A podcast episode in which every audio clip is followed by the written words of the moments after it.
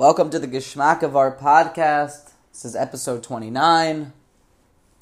Feel free to send this episode around. We are a couple listens away from our thousandth listen. Feel free to uh, please give us a five star review. It really helps the podcast out. It helps Apple's uh, algorithm to how the podcast gets suggested to people. If you give it a five star review and a uh, also write something, but anything that you do to help this podcast out is much appreciated. We are about to, believe it or not, enter the month of Elul. This Sunday and this Shabbos is Shabbos Mevorchim for us to embark on our journey through Elul, the Elul Man, the month of Elul. And we know that in order to take out the most um, benefits from a davar shebekdusha, it takes hachana, it takes preparation. There's a halacha that we should gather our thoughts and take a couple minutes before we daven shachris mincha or mariv in order to step in front of Hakadosh Baruch Hu with proper kavana. That takes hachana, it takes preparation. There's uh, different uh, musar ideas and understandings that before uh, any mitzvah we say a hineni muchan, a preparation, a, a, a little bit of a tefillah to help us get our kavana intact.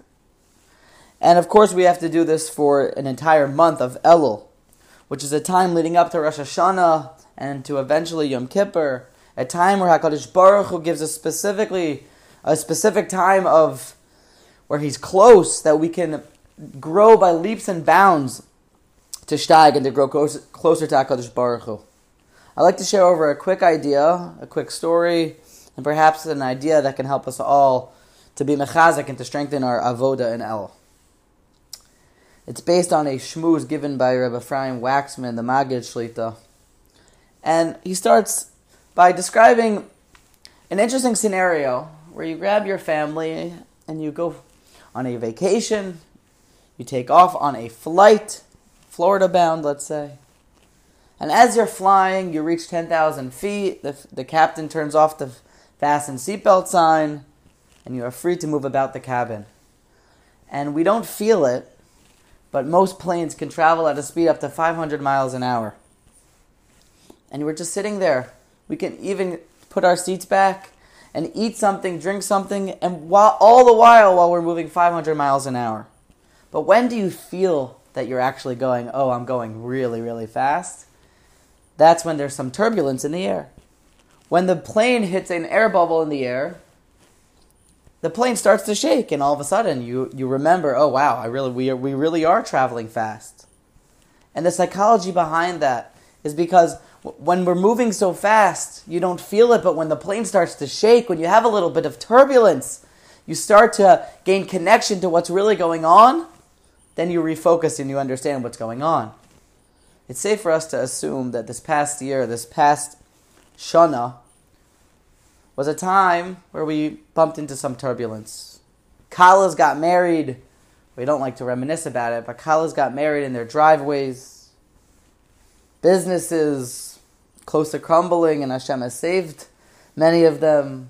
People stuck at home with relatives, sometimes too close to home or too much time at home, but it's safe to say that we've all shared our own amounts of turbulence. And what happens is when we have this turbulence, we start to feel how fast we've been going. We've been speeding through life. Sometimes life has been speeding through us. But either way, with a ragilus, with a second naturedness, with a tevasheni, with how we just wake up and do as we do, enjoy life, live happy lives, do avodas Hashem, but yet almost half asleep. But whether it's good or whether it's bad, turbulence wakes us up. How often does a person have a time to say, vasi? I have a job in life. We know that we wake up to do mitzvahs. We wake up to learn Torah, to work on our midas. Our midas is the reason we wake up in the morning. I implore you to look at the Vilna Gaon's Pshat in Perek Daled, Pasuk Chaf Beis, I believe it is, in Mishlei. about what Shlomo HaMelech tells us the reason we wake up in the morning is to perfect our midas. Midas is why we wake up in the morning. Because it all leads to our connection to HaKadosh Baruch Hu. How often do we get a chance to say, Avodah Hashem, uh, this is probably the wrong way to say it, but Avodah Hashem for dummies. To boil it all the way down to say, well, what am I doing? What's my job? Mitzvahs are important, Torah is important. But what's my job in the world? Rabbi Chanan Wasserman Shlit, Secher Tzadik V'Kadosh Livracha, the Rosh Yeshiva of Baranovich, the famed Torah giant, who was the Talmid Muvhak of the Chafetz Chaim, flew to America to fundraise funds for his yeshiva. An individual told him that there's one wealthy Gvir in town who can solve all your financial problems, but he's not known to give a lot of money away. When he made the trek to this office, to this fancy high rise building in the Lower East Side, he knocks on the door and he notices that the last name is Wasserman. And he has a moment to think, well, maybe this is my friend. Maybe this is, I'm sorry, maybe this is my family. He opens the door, and sure enough, Philip Wasserman, Rabbi Chanan's long lost cousin. I remind you, this is a true story. And he says, Oh, look, this is me. I'm, I'm a Chanan. Remember, we were friends back in, uh, when we grew up in the shtetl, back in Europe. We were friends. We're cousins. How's it going? Please, please come in. And, and, and Mr. Wasserman ushers him in, ushers in the Rosh Shiva. And they sit down and they start to schmooze. So, how's it going? You know, Bachadan tells him, well, you know, I opened the yeshiva and I learned by the Chafetz Chaim. Oh, wow, unbelievable.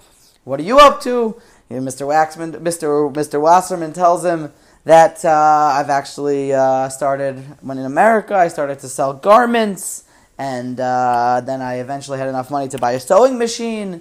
And after I had enough money to buy a sewing machine, I started to sew my own garments and sell them at a faster pace. And eventually I got three sewing machines and then I hired a bunch of workers. And now I have a factory of, of more, more than 300 workers. And Baruch Hashem, I am a very wealthy, successful man. And Rabbi Chanan tells him, unbelievable! Such bracha. And Mr. Wasserman tells Rabbi Wasserman, what can I do for you?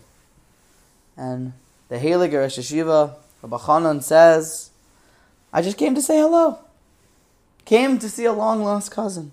And Baruch Hashem, I'm so happy that you're doing well.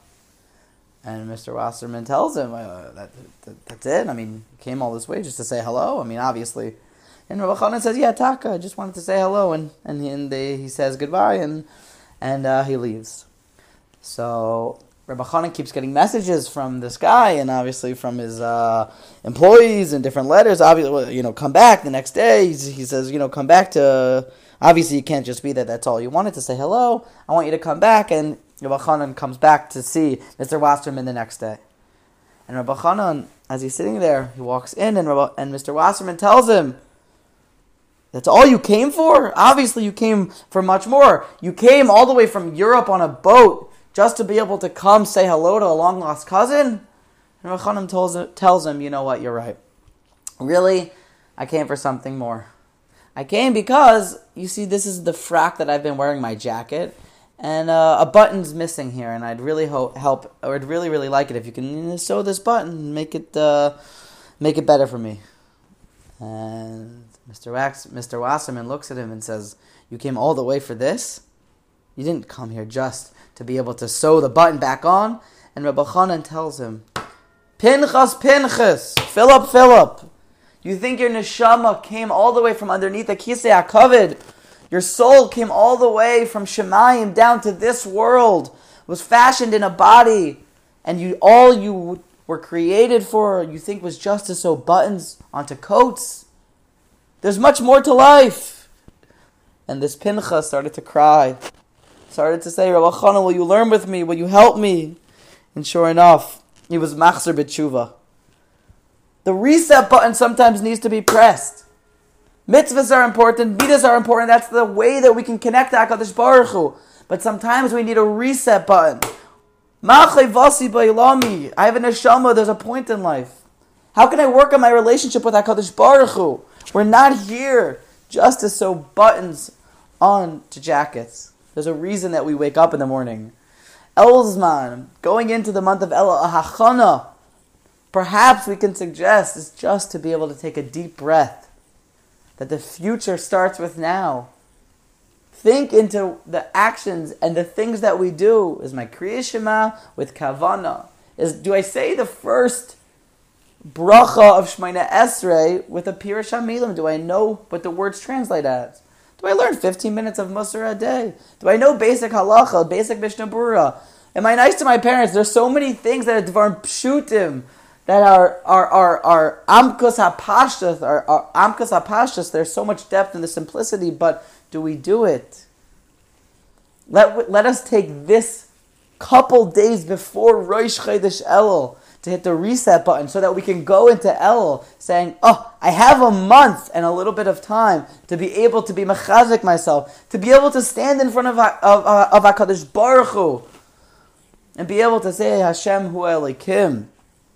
Let us all be zeicher to have a steigful and a beautiful month of Elul full of much, much growth.